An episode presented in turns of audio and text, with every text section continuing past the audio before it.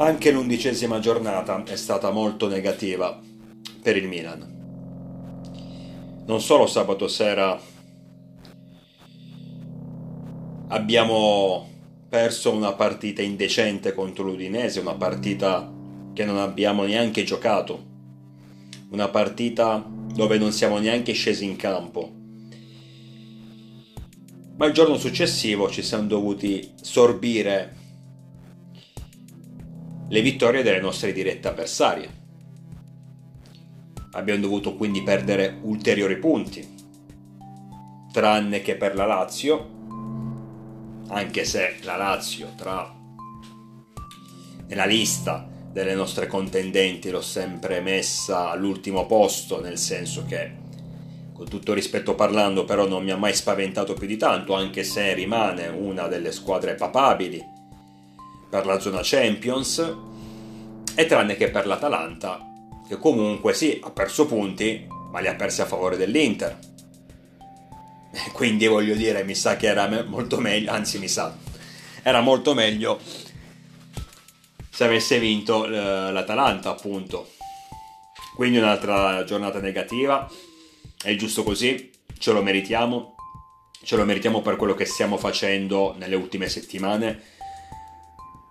L'epilogo è stato tragico, quello di sabato sera, calcisticamente parlando intendo, nel senso che se almeno con la Juventus la sconfitta precedente a quella contro l'Udinese potevamo trovare dei mezzi alibi, sabato invece è stato uno scempio dal primo all'ultimo minuto. Guardando la classifica fa effetto pensare che proprio la Juventus adesso ha più 4 da noi al secondo posto, a meno 2 punti dall'Inter. E se voi e se torniamo indietro un po' con la con la mente. Pensiamo al pre-gara di Milan Juventus, quando praticamente tutti ci davano per strafavoriti, anche se sappiamo come al solito naturalmente c'erano degli infortuni a penalizzarci, però sulla carta non c'era partita. E dopo soltanto tre giornate ci ritroviamo non solo ad aver perso a San Siro contro di loro, ma ad essere a meno 4 da loro al terzo posto.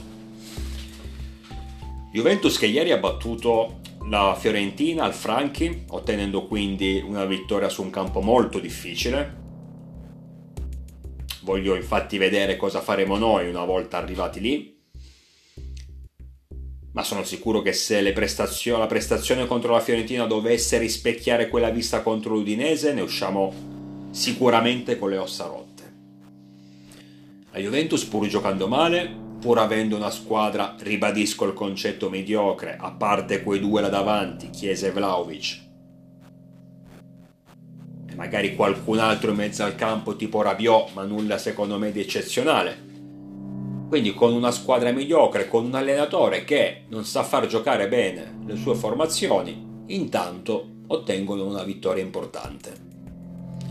Quanto può durare questo periodo per la Juventus non si sa, perché io rimango sempre dell'idea, è vero che giocare male e vincere è un'ottima qualità, però fino a un certo punto, nel senso che non puoi sempre giocare male e sperare di vincere.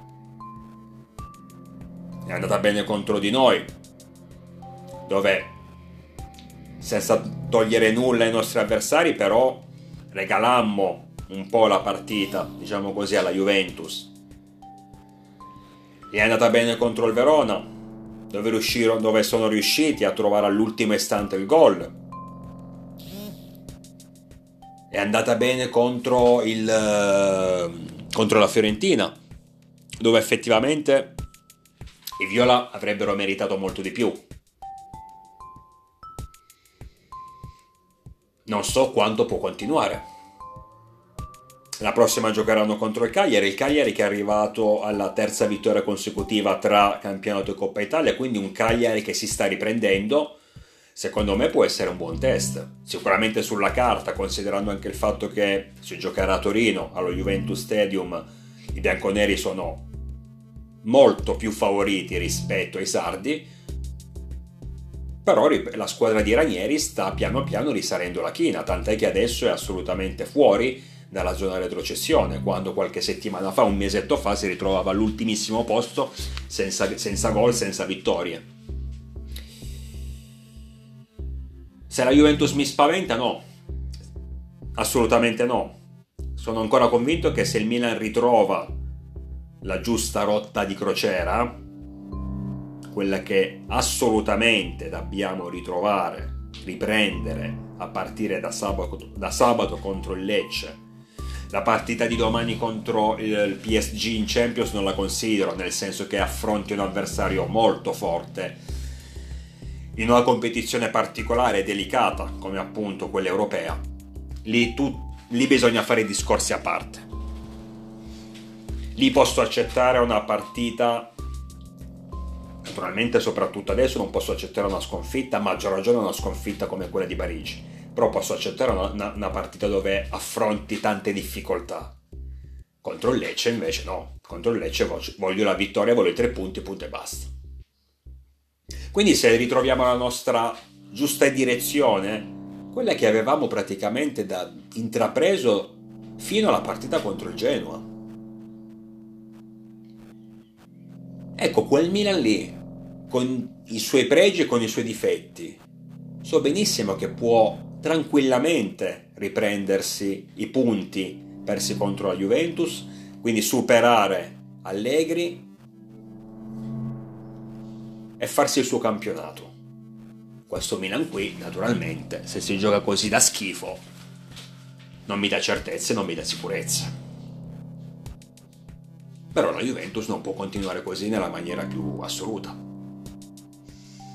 meglio per loro, per carità, perché quando si vince, si vince, ragazzi. Quando si vince, anche noi tifosi lo sappiamo, magari abbiamo, magari abbiamo assistito a una partita di merda, però alla fine siamo riusciti a portarla a casa e ci va bene lo stesso ed esultiamo lo stesso. Come si dice, come dicono quelli bravi, squadra cinica, no? Però una squadra cinica non può farsi un campionato così. Una squadra cinica deve prima o poi imparare anche a giocare a pallone ti può andare bene uno, due volte, tre volte esagerando, poi paghi tutto quello che non hai pagato in precedenza. Il Napoli vince facile contro la Salernitana, sinceramente non, non, eh, non mi aspettavo il contrario.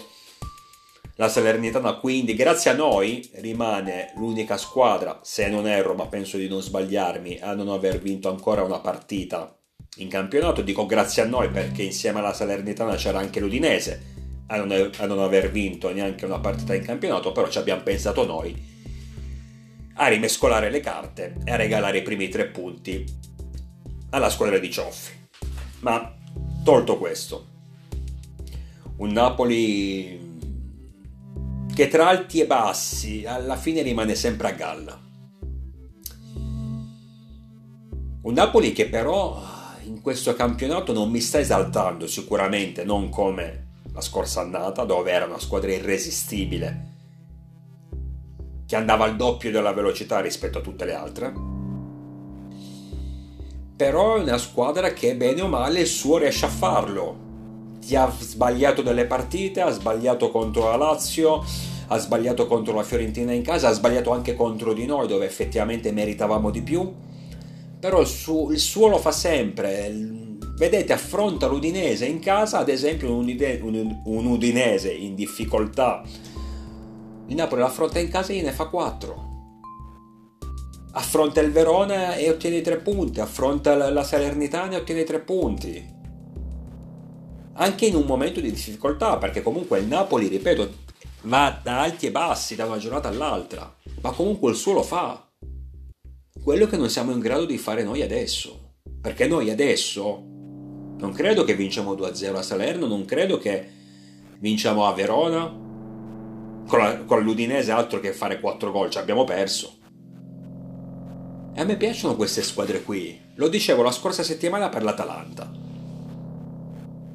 che per carità mi ha fatto incazzare eh, questa, in questa giornata, adesso ne parliamo, ma comunque sono squadre che anche nei momenti di difficoltà però riescono, se si trovano di fronte a un avversario più debole, solitamente, poi tutto è possibile per carità, mm, io parlo in generale, sono squadre che però nei momenti di difficoltà affrontano un avversario di portata inferiore, riescono a ottenere tre punti, riescono a rialzare la testa, riescono a sfogarsi. Poi magari la settimana successiva affrontano un avversario più forte e perdono di nuovo.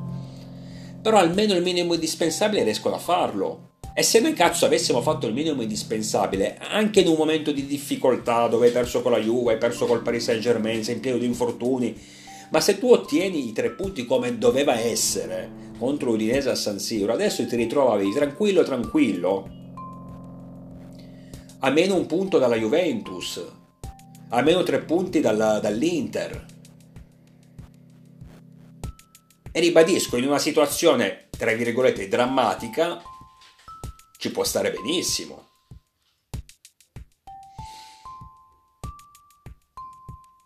E invece guarda la situazione in cui siamo adesso, meno 6 dalla Juve, meno 6, eh, meno 6 dall'Inter, meno 4 dalla, dalla Juventus. Il Napoli è lì, mi pare che adesso sia 2-3 punti, se non sbaglio 2 punti. Perché? Perché il suo lo fa. L'allenatore non mi convince, io sono ancora dell'opinione che tra la squadra e Garcia non si è creata quella giusta alchimia e non so se mai si creerà. Vero che dopo il terremoto seguito, a seguito della sconfitta contro la Fiorentina la situazione è migliorata Ricordiamoci che dopo la Fiorentina praticamente Garcia era stato esonerato, tant'è che De Laurentiis aveva contattato Conte che però non diede il suo consenso per iniziare un'avventura a Napoli soltanto perché, almeno detto da lui nei giorni successivi durante un'intervista, soltanto perché non voleva più prendere, come era successo in passato col Tottenham, squadre in corsa. Però se, se, Conte avesse accettato adesso Conte sarebbe sulla panchina del Napoli e Garcia dall'altra parte. Io credevo che quella sarebbe stata la mazzata definitiva sull'allenatore e sulla squadra e invece eh, vedete un po' com'è il destino. Da quel momento il Napoli è tornato a far punti. Ripeto, con noi non meritava, la, non meritava il pareggio assolutamente, secondo me però ubriachi come siamo in questo periodo, noi regaliamo punti e gol a tutti, quindi figuriamoci se non regalavamo gol e punti anche a una squadra forte come il Napoli. Però ribadisco, comunque suoi, le sue vittorie le, le, le, porta in casa, anche, le, anche le, le più stupide, perché poi alla fine i campionati si vincono, comunque si ottengono dei buoni risultati vincendo queste cazzo di partite. Per quello io mi, mi girano le palle se, se perdo con l'Udinese, molto di più rispetto a perdere un derby o a perdere con la Juventus. Che lì mi girano le palle ma posso, lo posso mettere in conto, ma con l'Udinese in casa no. Soprattutto una squadra che fino a quel momento non aveva vinto neanche una partita. A Napoli queste cazzate per il momento non le ha fatte. L'Inter, eh, ragazzi, l'Inter eh, lo sappiamo com'è. Se li metti pressione va in difficoltà, può commettere errori, ma se li iniziamo a lasciare campo libero, quelli vanno tranquilli verso lo scudetto, vanno tranquilli, si tengono il primo posto e se lo portano per tanto tempo. Adesso sono già sei punti. Abbiamo sperperato il vantaggio che avevamo sui nerazzurri ed era importantissimo tenere quel cazzo di vantaggio. L'Inter che vince a Bergamo su un campo difficile, contro una squadra non irresistibile ma sempre ostica. Vince 2-1, con rigorino, eh? L'1-0 dice la Noglu, sempre sul rigorino che a loro ci, va, ci sta sempre bene, a noi figurati se ci arriva qualcosa. Ci hanno fatto due coglioni così nelle prime giornate quando ci hanno dato dei rigori, da lì è finito tutto. Però i tre punti li hanno ottenuti, perché sono una squadra concreta, porca puttana sono quello che noi non siamo a livello mentale, a livello caratteriale. L'Inter, ad esempio, la partita con l'Udinese in un momento di crisi l'avrebbe vinta 3 o 4 a 0, ve lo dico io. Perché sono quello che non siamo noi a livello mentale, a livello caratteriale.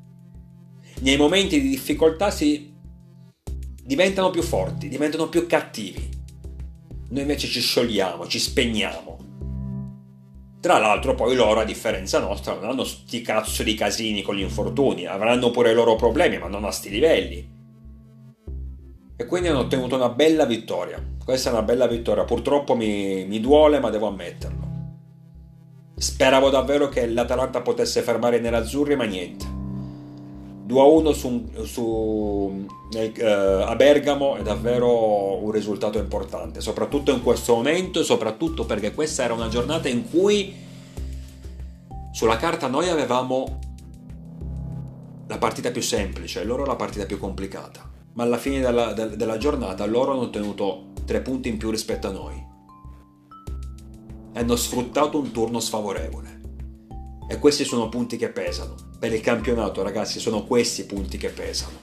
Quando tu hai un turno sfavorevole, ma riesci comunque a vincere e a allungare sui tuoi diretti avversari. Lo scudetto il Napoli l'ha vinto così lo scorso anno, nella prima parte. Quando ancora bene o male c'era, tutte se la giocavano, l'Inter, eh, il Napoli iniziò a prendere, a creare il terreno per vincere lo scudetto in questo modo perché quando le altre perdevano, perdevano punti, pareggiavano quello che è, il Napoli vinceva. Anche nelle giornate in cui effettivamente sulla carta magari i partenopei partivano sfavoriti. Facendo così ti crei il terreno giusto per poi vincere lo scudetto. Davvero negativa questa giornata, negativa sotto ogni punto di vista negativa sotto ogni punto di vista. La Roma, ragazzi, la Roma io non la commenterei neanche. La Roma non la commenterei neanche perché anche oggi, ad esempio, ho visto il eh, telegiornale dei servizi, addirittura hanno fatto dei servizi apposta per la partita della Roma, per la vittoria della Roma a Lecce. La Roma una squadra come la Roma, partita per boh, vincere lo scudetto, secondo loro, non lo so, in casa, batte il Lecce. Per volontà divina. Negli ultimi 4 minuti, quello che non succede a noi, porca di quella puttana, e sembra che abbia fatto la grande impresa. Lukaku che scoppia in lacrime Murigno, ridicolo, lo vedi alla fine, verso negli ultimi istanti di partita che abbraccia un suo giocatore, non so che cazzo fosse. L'arbitro fischia alla fine, lui lo bacia in fronte e va ad esultare con la squadra. Il Mourinho è il grande eroe, e poi il Mourinho è lo stesso che se invece tu quella stessa partita la perdi è il primo poi ad inveire contro i suoi giocatori, contro l'arbitro, contro il guardaline, contro i giornalisti, contro la, la Madonna no? Mourinho è questo. Però quando vince, anche a partire del calcio, perché ragazzi hanno battuto a fatica il Lecce in casa. Cioè noi in questo momento siamo messi male, vabbè io sto zitto perché siamo messi male. Però è battuto a fatica al 95 minuto, il Lecce hai pareggiato al 91 minuto, sei riuscito a ribaltarla, meglio per te, bravissimo. Ma a fatica hai battuto il Lecce in casa e stai lì ad esultare. Vedi Lukaku che piange, scoppia in lacrime per aver segnato il gol del 2-1 dopo aver sbagliato il rigore. Per carità, Lukaku sta facendo grandi cose a Roma, eh? c'è da dire. C'è da dire che Lukaku si sta dimostrando un grande attaccante, almeno in Italia. In it- abbiamo capito che in Italia il campionato italiano è il suo campionato. In- nel campionato italiano Lukaku può veramente fare la differenza. Non ho dubbi. Però mi pare di cioè, sto esultare mi pare un po' troppo esagerato. Eh, anche lì, ragazzi, ti è andata bene, stai zitto almeno, ti è andata veramente di lusso, stai zitto. Non c'è da fare i caroselli. Cioè, se questa è una squadra che mi deve spaventare, una, squadra... una cosa dovevano fare loro era battere l'Inter, o almeno fermare l'Inter, e non ci sono riusciti. Poi la settimana successiva a fatica ottieni tre punti in casa contro il Lecce e sembra che hai vinto, capito, il titolo. Vabbè, ma poi c'è, c'è poco da stupirsi da una società che esulta per aver vinto una Conference League, eh? c'è ben poco da stupirsi. Comunque la Roma è questa. A fatica batte, batte il Lecce. Boh, cosa c'è da aggiungere sulla Roma? Anche sulla Lazio, la Lazio che perde a Bologna. Bologna squadra difficile, campo ostico, ormai l'abbiamo capito e certificato, il Bologna quest'anno farà un bel campionato. Il Bologna quest'anno, soprattutto in casa sua, è una squadra bella tosta da affrontare. Per fortuna che noi almeno quella l'abbiamo vinta. Però c'è ben poco da dire su queste due squadre, sulle romane. Sono sempre lì, i tre punti ottenuti dalla Roma non mi esaltano, penso che si sia capito. La sconfitta ottenuta da Lazio me l'aspettavo. Sinceramente me l'aspettavo. Una squadra incompiuta la Lazio, una squadra che non mi è piaciuta come è stata costruita. Perché non hai sostituito degnamente Milinkovic Savic nella maniera più assoluta, cioè hai perso un, un pezzo da 90, perché Milinkovic era veramente il pezzo da 90 della Lazio e non l'hai sostituito assolutamente. Hai preso un vice immobile eh, che però deve ancora farsi le ossa, che però è ancora un po' acerbo. E sostanzialmente quindi tu stai giocando senza il tuo giocatore più importante, il tuo giocatore più rappresentativo, cioè il tuo bomber più rappresentativo, quello che ha fatto più gol negli ultimi anni nella tua squadra ma anche in Italia ed è una, è una doppia perdita importante. È vero che Immobile c'è ancora fisicamente, però non è più il giocatore del, che conosciamo, anche perché non è più giovanissimo. Quindi, secondo me, ripeto, è stata costruita male la Lazio. Non mi sorprende, non mi sorprende che abbia tutte queste difficoltà. E non capisco perché a inizio campionato tanti laziali erano così esaltati per, il, per la, la campagna acquisti fatta Ripeto, nel momento in cui perdi un peso da 90 come Milinkovic Savic e non lo sostituisce a dovere e nel momento in cui sai benissimo che sei sempre stato dipendente a livello offensivo da Immobile adesso Immobile giovanissimo non è e nonostante questo anche in quel caso non hai preso un degno sostituto. Quindi tanto da esaltarsi non c'era secondo me le difficoltà che sta avendo la Lazio, che fa il suo alla fine, fa il suo, ma senza mai sbalordire, a parte l'acuto avuto contro il Napoli al Maradona. Per il resto, tra alti e bassi, è una, una stagione per il momento abbastanza mediocre. Quindi, Lazio perde col Bologna, non sono sorpreso. Complimenti al Bologna di, di, di Tiago Motta perché ribadisco, farà un, bel campionato e sarà una squadra assolutamente pericolosa per tutti. Detto questo, ragazzi, noi prepariamoci al Paris Saint Germain domani a San Siro alle 21. Speriamo di poter rialzare la testa, magari già da domani. Io in questo momento, sinceramente, perché lo sapete che io qui parlo sempre in maniera aperta, non credo che il Milan di adesso possa pensare di battere il Paris Saint Germain. Non lo credo. E quindi mi duole dirlo, mi dispiace dirlo. Però anche se dovessimo pareggiare, un punto ci servirebbe praticamente a nulla. Con un punto saremmo praticamente fuori dalla Champions. Però dovessimo pareggiare e con una bella prestazione, magari con un gol, segnando finalmente un gol in Champions al quarto tentativo, diciamo che mi, inizierei, mi, mi, mi, potrei accontentare perché il momento è quello. E non, non, vedo come in pochi giorni un Milan bruttissimo come quello che abbiamo visto contro l'Udinese possa andare, possa trasformarsi e andare a battere il Paris Saint Germain che poi nel calcio abbiamo, abbiamo visto questo e anche molto peggio, molto di più.